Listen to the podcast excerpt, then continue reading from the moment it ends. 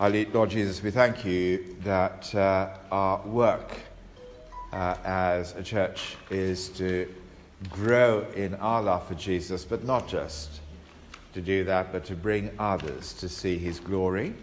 And we pray that you'll help us to see, even though it's hard, how we might go forward for the glory of Jesus Christ our Lord. Amen. Amen. Acts chapter 19, verse 21.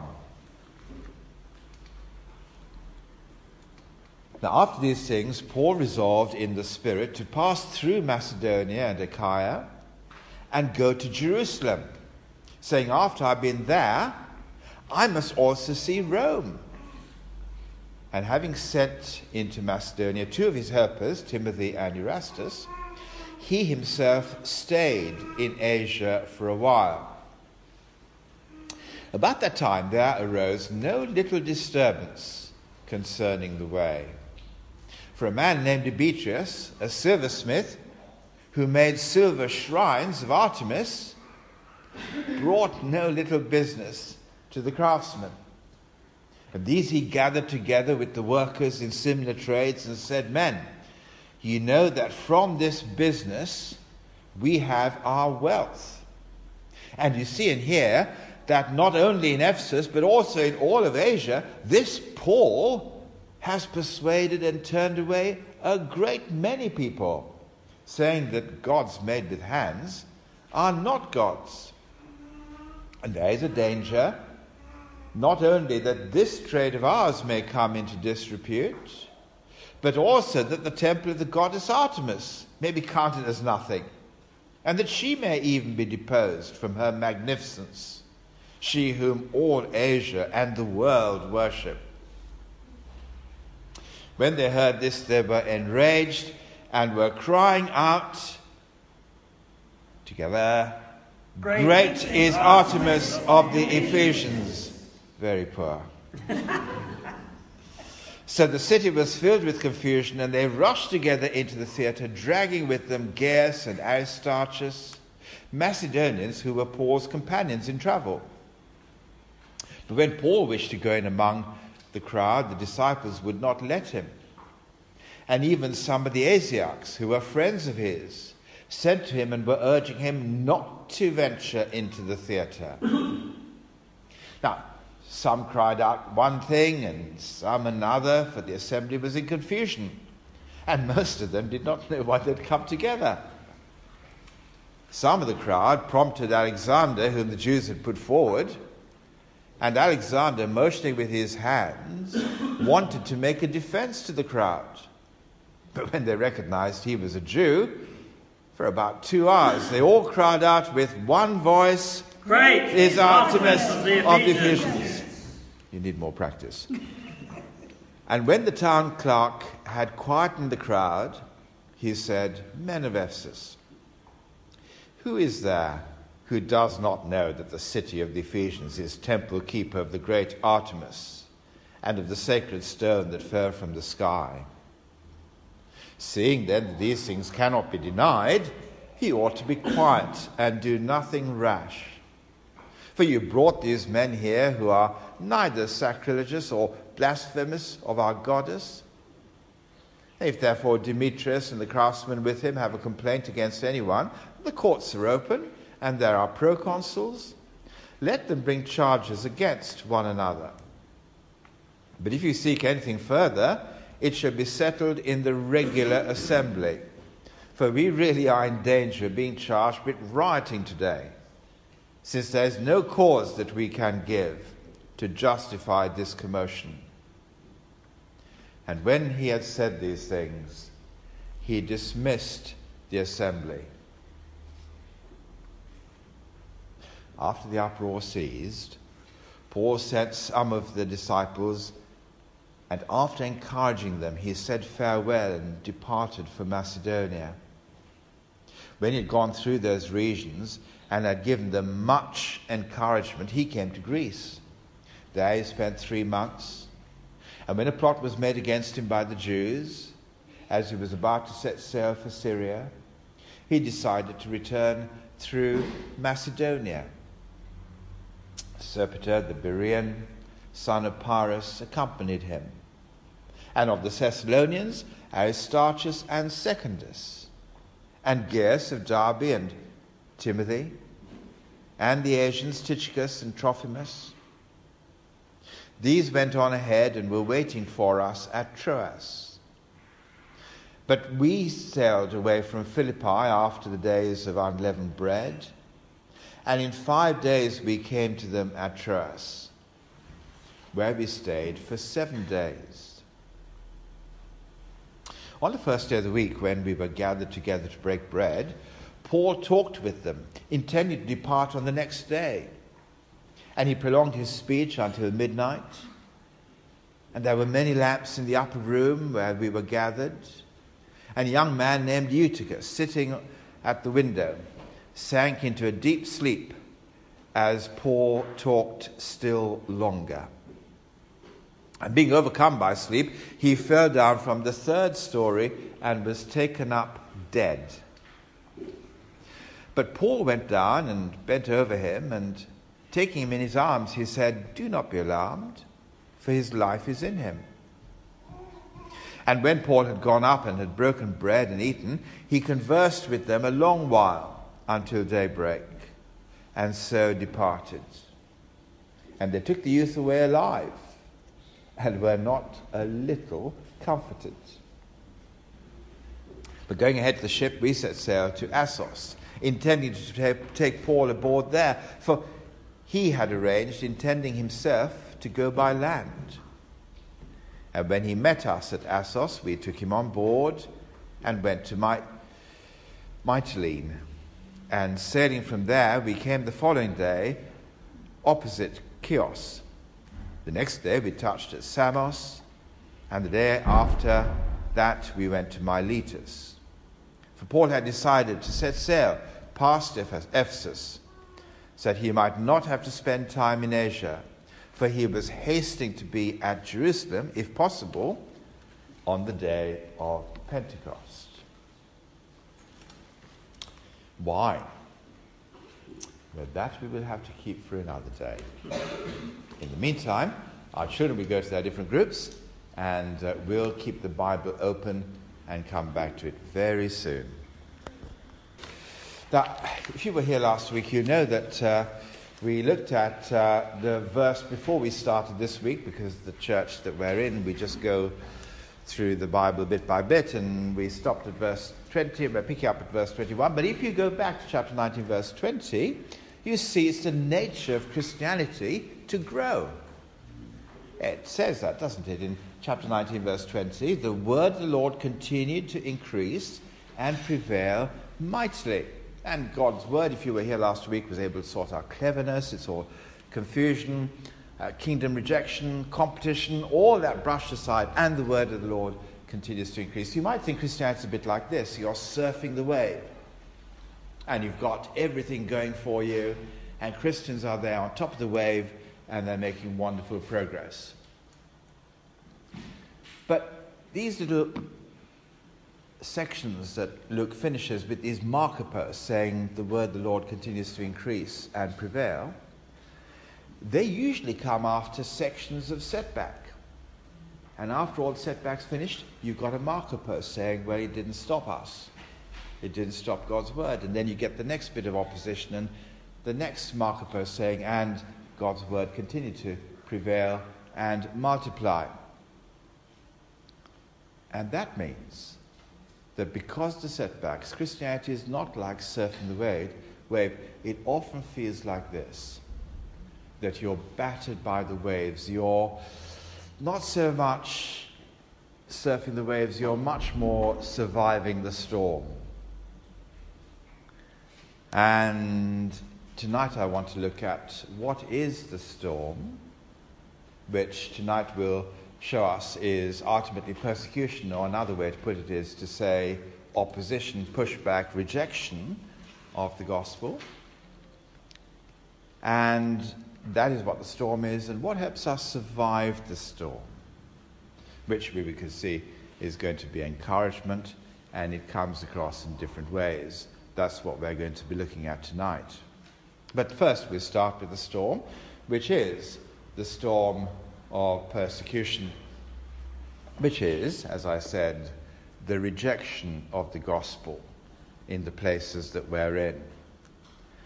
So you see in chapter 19, verse 20, sure enough, there's advance, but then what happens afterwards is a riot.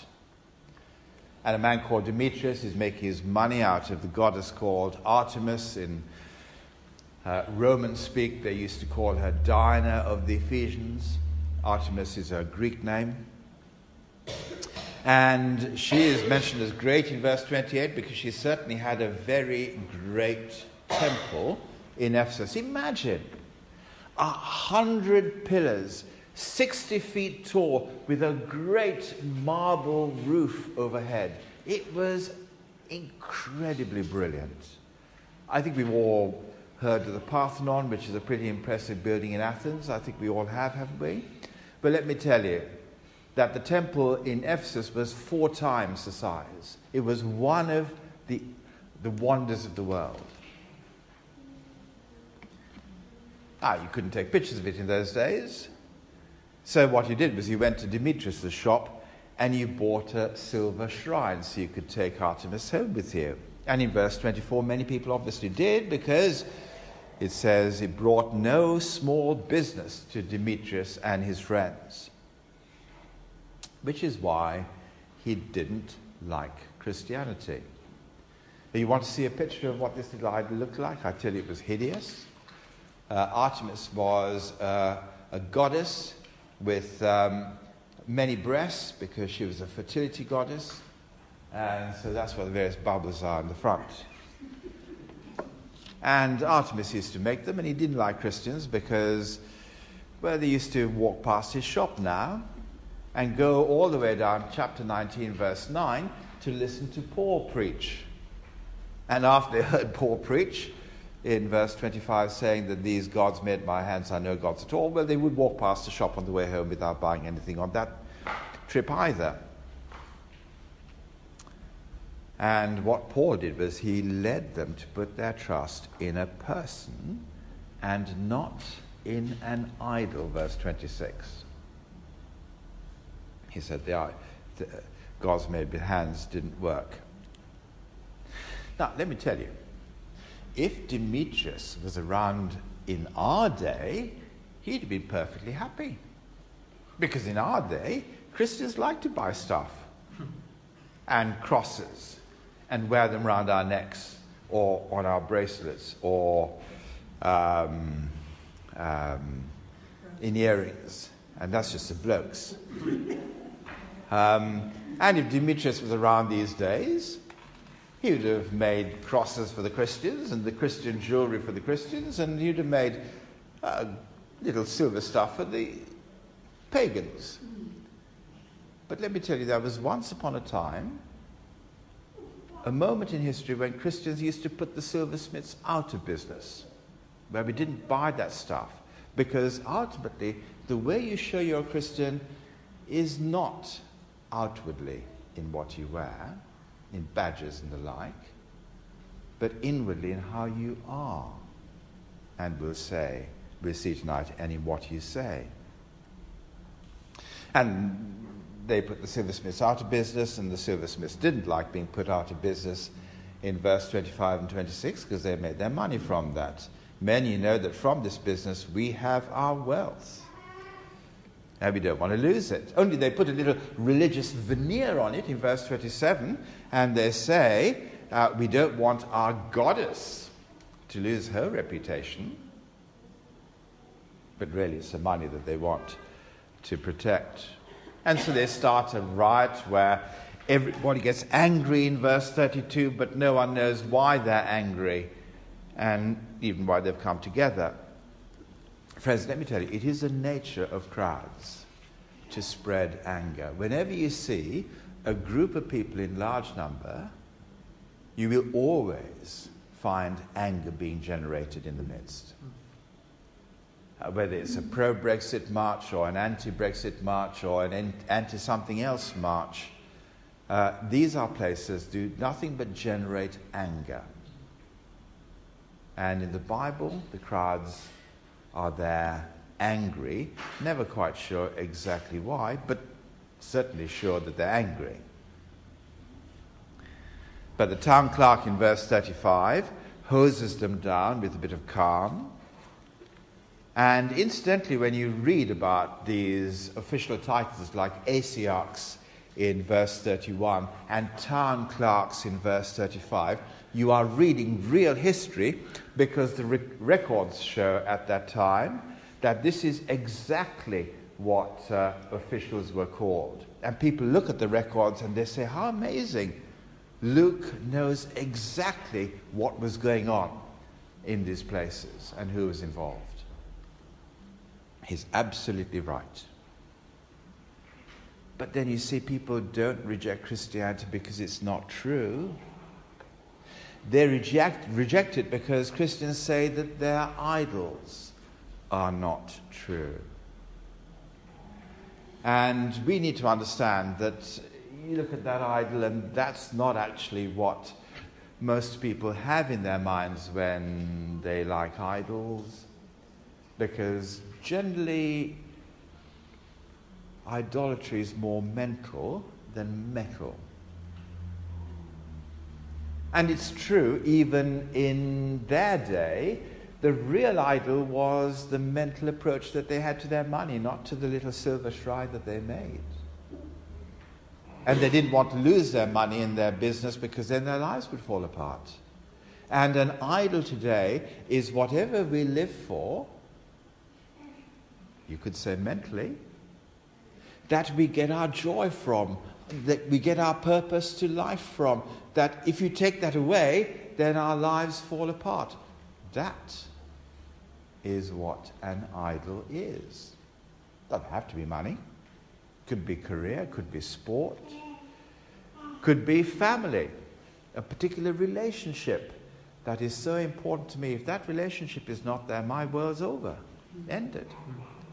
I met a young guy, well, he's not actually young, he's, he's not a lot younger than me. I, I just think they're all young. Um, and he sadly lost his mother recently, and we had a conversation about it. And he said to me, and well, I, I said to him, look, the difficulty is you didn't just lose your mum, you lost your God. Because he lived for his mum. And when I said that to him, that made him say, yes, this is true what you say, but I don't like to admit it. And in the end, uh, I was pushed away. But I got an email from him last week saying, I don't want to live anymore. If I could find a way to kill myself, I would. A way that worked. Now, in his case, the rejection, re- resistance didn't come in the shape of a riot, but there are different levels in which we can ultimately say, I don't agree with you. And what do we do as Christians? What do we need as Christians when we want people to become Christians in a world where they turn around and say, I don't want to have anything to do with you. And that is the one thing we need is encouragement. And we all need it because the pressure to give up being Christians is not because someone's persuaded us that it's not true, we've been wasting our time. No one will ever be able to do that. No, the reason why we want to give up is not because it's not true, but because it's just so hard in a culture and a world that will not uh, take Jesus seriously and want to live for other things. And there are two ways for people to give up being Christians. One is to walk away and just say, This is not for me. I, I really am not uh, wanting to, to, to go and offend people and upset them. And the other way to give up on Christianity is to go to church. That is, to join other people who like my particular hobby and share my interests. And where I keep it within the home team. But outside, every person can believe what they want to believe. It's up to them. Both cases are actually ways of giving up Christianity, which is primarily about helping non Christians to become Christians. That is what Christianity is about. It is the reason why Jesus came is to rescue people from hell to heaven. If that is not our agenda, our desire, our interest, then frankly, we are not followers of Him. And therefore, if you are a Christian, you know that Jesus wants us to make disciples of all nations. That is what he told us to do. It could not have been plainer, clearer.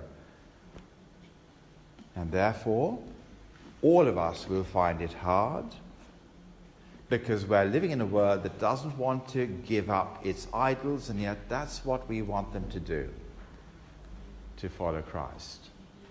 And that's going to be difficult. What is it that we need if that is really our desire and our aim? The answer is encouragement. And there are three ways in which encouragement can come. Um, and that is, first, when we say it in words. After the rite ends, Paul gets the disciples together and encourages them in chapter 20, verse 1. I know you've had a rite. I know that people who prefer their idols don't like Christians, but keep going for the gospel. And then in verse 2, because this is a common need, it happens everywhere that there is pushback, he goes through the regions, giving them much encouragement. Don't give up on the gospel. In verse 3, um, he says he's in Macedonia. Now, if uh, verse 3 was an app and uh, you had a tracking device and you could see where Paul was exactly in Macedonia, you'll know that he was three months in Corinth. We know that because you can read the letter that he wrote to the Corinthians, and we know that that is actually where he was for three months at that time. And you know what he was doing? He was writing encouragement. He was writing his letter to the Romans, which is in our Bible. And what's the letter to the Romans about? Keep going for the gospel. It is the power of God for salvation. Don't be ashamed of it. That's what he's doing in verse 3. And what's interesting about verses 7 to 12 is he's now doing it in the context of a church service. It is actually the first church service. If you like Becontree Church in Troas, you're reading about that in verses 7 to 12. We're not quite so long, perhaps, in the service, but then it's a special evening. Paul's there. And it's uh, a church service. It's the first day of the week. Jews normally met on the Saturday, but now they're meeting on the first day after Saturday, which is Sunday. So now Christians are meeting on a Sunday and they're meeting late. That's probably because most Christians in those days were low income workers or maybe slaves, and therefore they were meeting, they're having to meet after they finished work which is why it's an evening meeting and it's late, and probably why dear old Eutychus falls out the window because it's way past his bedtime and he's tired after a full day of hard work. And it seems like they broke bread, which might have been that they're having the Lord's Supper together. And in the context of that kind of meeting, there would have been psalms read, scriptures read, hymns sung. So it's not like Paul is preaching all the time and, no, and nothing else is happening. And please don't think that it's uh, one person rabbiting on non stop, because if you look at uh, the word that's used in verse 7 and the same word used in verse 9, it's actually the Greek word dialogomai, which is where our English word dialogue comes from. So it's not just one person standing on his feet and going on and on as toing and froing. And dear old uh, uh, uh, Eutychus, well, it's midnight, isn't it, verse 7, and there are many lamps in verse 8. And so poor old Eutychus, he uh, is on the window, uh, loses his perch, and falls down three stories and dies. And Paul brings him back to life again. They have a bit of a break for food in verse 11, and then they get on with encouraging. Just makes the point, doesn't it, in a very graphic way, that speaking and spoken encouragement gets more verses than even bringing someone back from the dead, which comes across as very low key here. It's the encouragement that is the thing that counts. That's what's really getting the, getting the, the description. And that's what we need. Because if we don't have that constant encouragement, that's huge amount of encouragement. That's what it takes for us to keep going and speaking out for the gospel in the context of a world that doesn't want to hear it. Let me tell you, I'm so glad that we belong to this uh, group that our churches belong to, which is uh, Co-Mission. And it is a network that is out to pump out evangelists, people living for Jesus, speaking for Jesus. And I tell you, I need that as a pastor when I go and meet up with other pastors. And the whole um, uh, focus of our encouragement to each other is don't stop. Whatever you do, keep going out, planting churches, helping people in London to become Christians. Uh, Hannah, I wonder if you just turn the heating off, I think we're slightly on the warm side. Too many lamps. Too many lamps. One way we give encouragement is to say it in words. That's what Paul did. Another way, which is also something Paul did, is to say it in gifts. Now you say, well, it doesn't say anything about that in this verse, in this, in this part of the Bible. Yes, it does. You can see in chapter 19, verse 21, that Paul is on his way to Jerusalem. Everyone with me? Verse 21. Paul resolved the Spirit to pass through Macedonia and to go to Jerusalem. We're all there, right? And we know from other letters that Paul wrote, mainly to the Corinthians, actually, they give us the details. 2 Corinthians will tell us a lot about what Paul is doing at this time. He's collecting a gift. But I think the piteous verse to put it, rather than take you to the chapters of 2 Corinthians, just look up, it's on the notes, next uh, book along, uh, Romans chapter 15, verse 26, and you see that that's exactly what he's doing. Uh, page 950, keep a finger in um, Uh, Acts chapter 19, 20, and go to page 950 and Romans 15 and verse 26 where it says, For Macedonia and Achaia, these are the places that Paul is in at the moment, he's passing through, had been pleased to make some contribution for the poor among the saints at Jerusalem. That's what he is doing at this time, collecting to encourage in this way the Christians in Jerusalem. And therefore, when you look at chapter 20, verse 4, and you see the different people in different areas they come from, these are all people from the areas where Paul has made his collection. And he's taking representatives from those areas to Jerusalem as an accountability team to see that actually the money is getting to uh, where it should go. And the work is done to bring the money together to encourage the Christians in Jerusalem. And that would be especially encouraging for them to see these Christians in Jerusalem, where the Jews around them are so anti the gospel, and yet they're standing up for the gospel. And it's a good thing for them to keep doing that, says Paul, with this money. Look, see how the gospel is bearing fruit in non Jewish areas, and they want to support you and keep you on your feet so that you continue standing for the gospel, living for it where you are. It's a great way to encourage people in this financial way that would be such a help. And it's how it is, frankly, with us in our church here in Becontree. There are lots of churches outside, well, not lots, but some, that support what we're doing on this estate, where it is really hard to keep constantly going around encouraging people to think more about Jesus than they do. And it's very difficult for us and discouraging for us, and yet we know that there are people outside who are saying, Keep going. We believe in what you're doing. We love what you're doing. And we want to keep you doing what you're doing.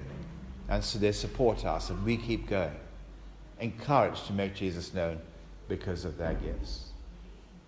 And frankly, in a small way, God has helped us to do that with a pastor in Sri Lanka. And he's in a place where there are lots of Roman Catholics and where there are lots of Hindus, and neither of those groups really want to hear about Jesus very much because they've got their own particular ways of doing and living. And Yet Bosco is there trying to stand up for the gospel and help people to become Christians where he is. And our money encourages him and keeps him going too. The money that you give goes in these wonderful ways to encourage other Christians to make Jesus known where they are.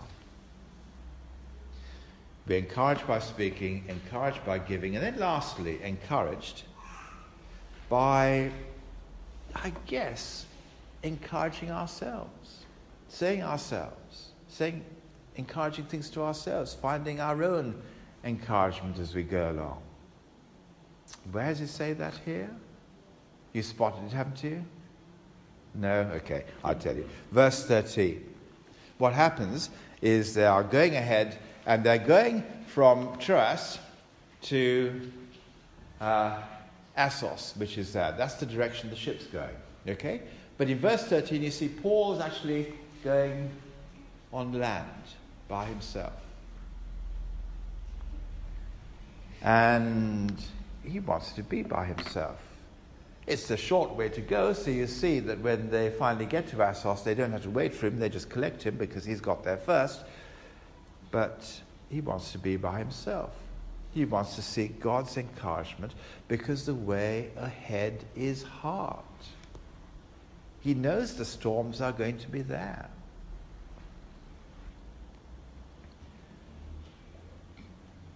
Ah, it's worth saying that if all the encouragement we get is from other people, then we'll be okay while there are others there to prop us up, but there will be times when we're on our own. And it'll be hard to survive the storm in times like that. And we'll see after Easter, uh, the next two Sundays we'll be leaving Acts, but when we come back after Easter, we'll see how Paul knows that actually there are big storms in front of him. In fact, you can cheat if you want and look at chapter 20 and verses 22 and 23. And Paul says, I'm going to Jerusalem, constrained by the Spirit, not knowing what's going to happen to me there, except that the Holy Spirit tells me in every place I go, imprisonment and afflictions wait me. Yeah, he is going to live for the gospel, speak for the gospel, and all he knows is that the storms are going to come. And the resistance is going to be hard. And so Paul wants, knowing this, he wants to be by himself, to take in God's encouragements, to as it were, absorb them and save them and uh, digest them when we're on our own so that we can stay close and loyal to Him and carry on making Him known. And so uh, we come to an end. What can we learn from what we've heard tonight? In summary, let me pass it out to maybe three different people here in this room. It may be that actually uh, you're maybe new to Christian things and you're not yet a Christian. Can you see what this part of the Bible is really showing us? That if we're not ultimately following Jesus and living for Him, we are going to be living for other things. There's no such a thing as an atheist, a person who says there is no God. We will either live for Jesus, who is God, or we will live for something else that we get our joy from, that we ultimately find our whole reason and purpose to life. Which, if it's taken away, like Demetrius and his trade, leaves us with very little. And I want to suggest to you understand that if you're not a Christian, it's not that you haven't got a God. It's just that you've got a God that you're living for that ultimately is going to leave you high and dry and will fail. That is not ultimately a God, not able to sustain you in the way that only God can. And so, therefore, give up on the God that you have and find your joy in serving Jesus and the gospel. The two go together. And start making that the new direction of your life tonight. Seek God that your life might be changed. It might be that you've been to church lots. And maybe you learned tonight that treating church a bit like a little club is actually not Christianity. Vast majority of people going to church are not Christians. Uh, they just have this church veneer, rather like uh, Demetrius had this religious veneer in verse 27, as if he was concerned about Artemis, but really, he was concerned about his own idols. And a lot of people might have the veneer, but actually have background idolatry in their lives. Really, they're living for other things because they are not living for the gospel. They're not serving the gospel. They're not finding their great purpose in life is to make the gospel attractive to those who are outside the church. And so we might look like that, but effectively, really, we push back at those who say uh, uh, idolatry is art. That is, for them, taking Christianity too far. Just keep in my church club, and I'll be happy. But what we need to understand is that actually the visible mark of someone who's really a Christian is not religion, what they do in church, but right. In other words, how people react to us outside church if we're standing up for the gospel out there.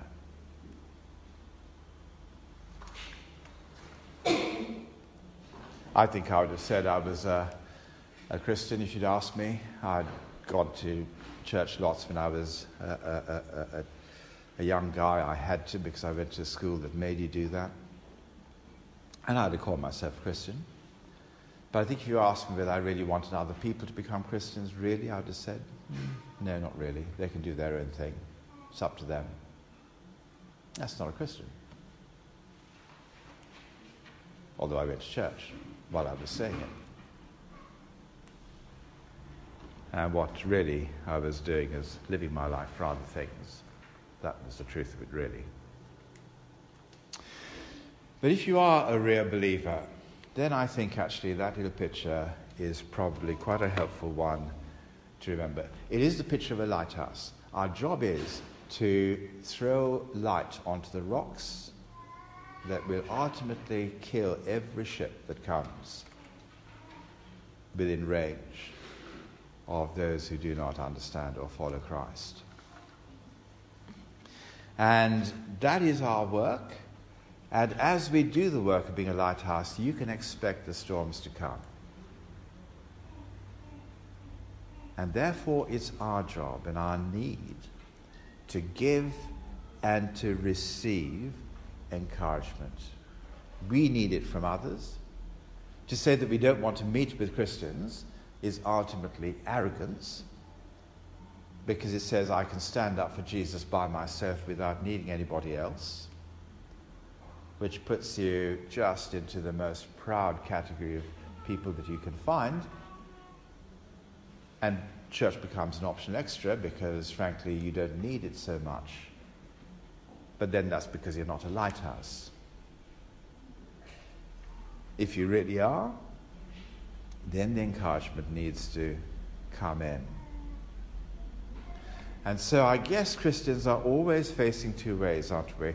If we're with unbelievers, then ultimately we want to, if I could put it like this, evangelize not in the stand up and preach kind of way, but in wanting by our lives, by the encouragements we bring people and give to them, to help people to see that Jesus is bigger than perhaps they think he is. And to shrink what else they might be living for as something smaller than they think it is. So, whenever we're with non Christians, the desire is that uh, we, should, we should want to be doing that in even the smallest way we can.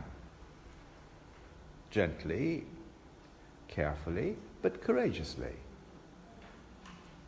But if we're with Christians, then what we really want to do is to encourage each other not just encourage each other, but to encourage each other in evangelism. So when George was speaking to me today over lunch, and I hadn't prompted him, and he didn't know what I was going to say today, but he said, Mike, how's it going with your mum? I'm praying that she will ultimately turn to Jesus even now before it's too late. She's of an age.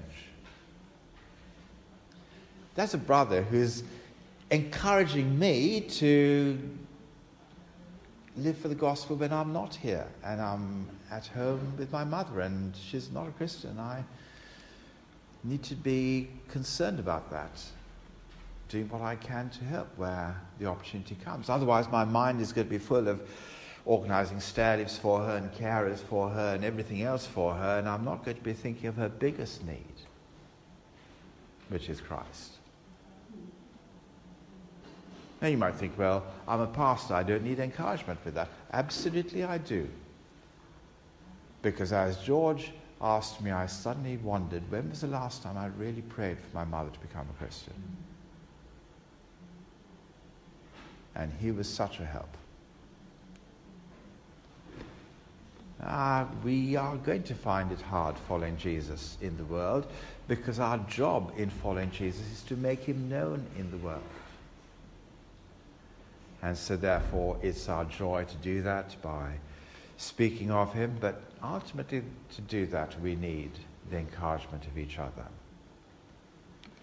By people saying, Let me encourage you to keep going in making Him known, in working with outsiders to make Jesus attractive. Let me encourage you to do that with my words. Let me encourage that work to be done through gospel gifts the way we give our money is to encourage this work to go forward.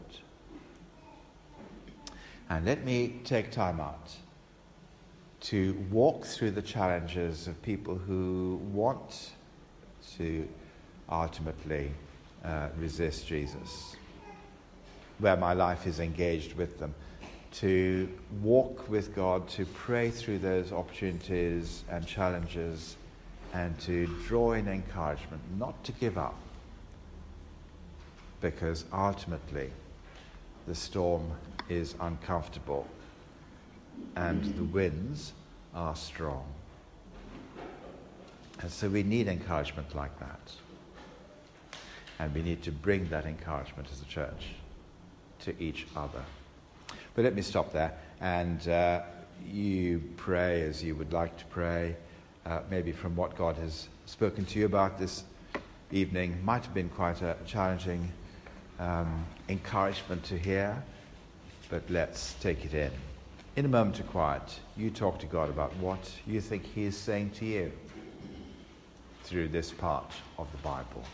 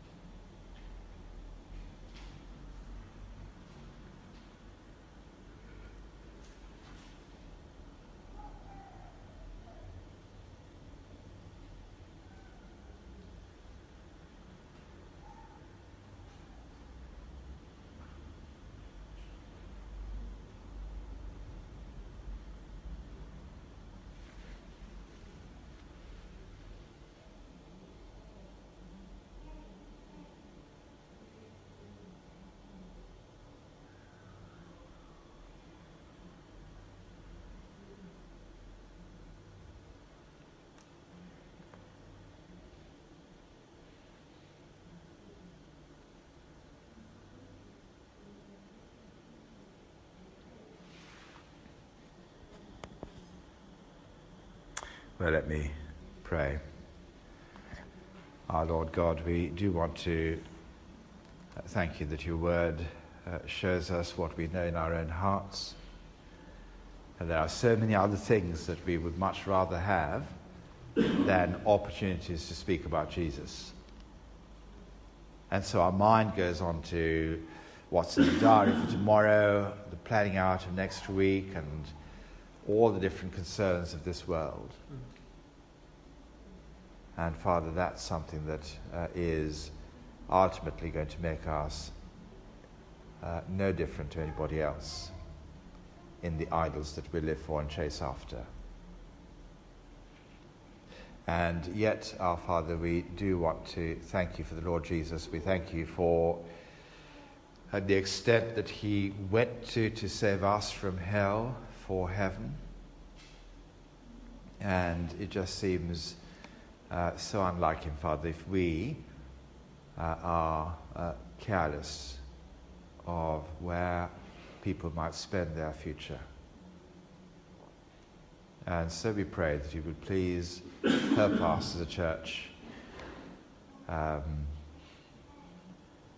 to constantly be uh, lovingly encouraging each other, uh, not to give up, and to just circle the wagons and to say what a lovely thing church is because the relationships here are so great.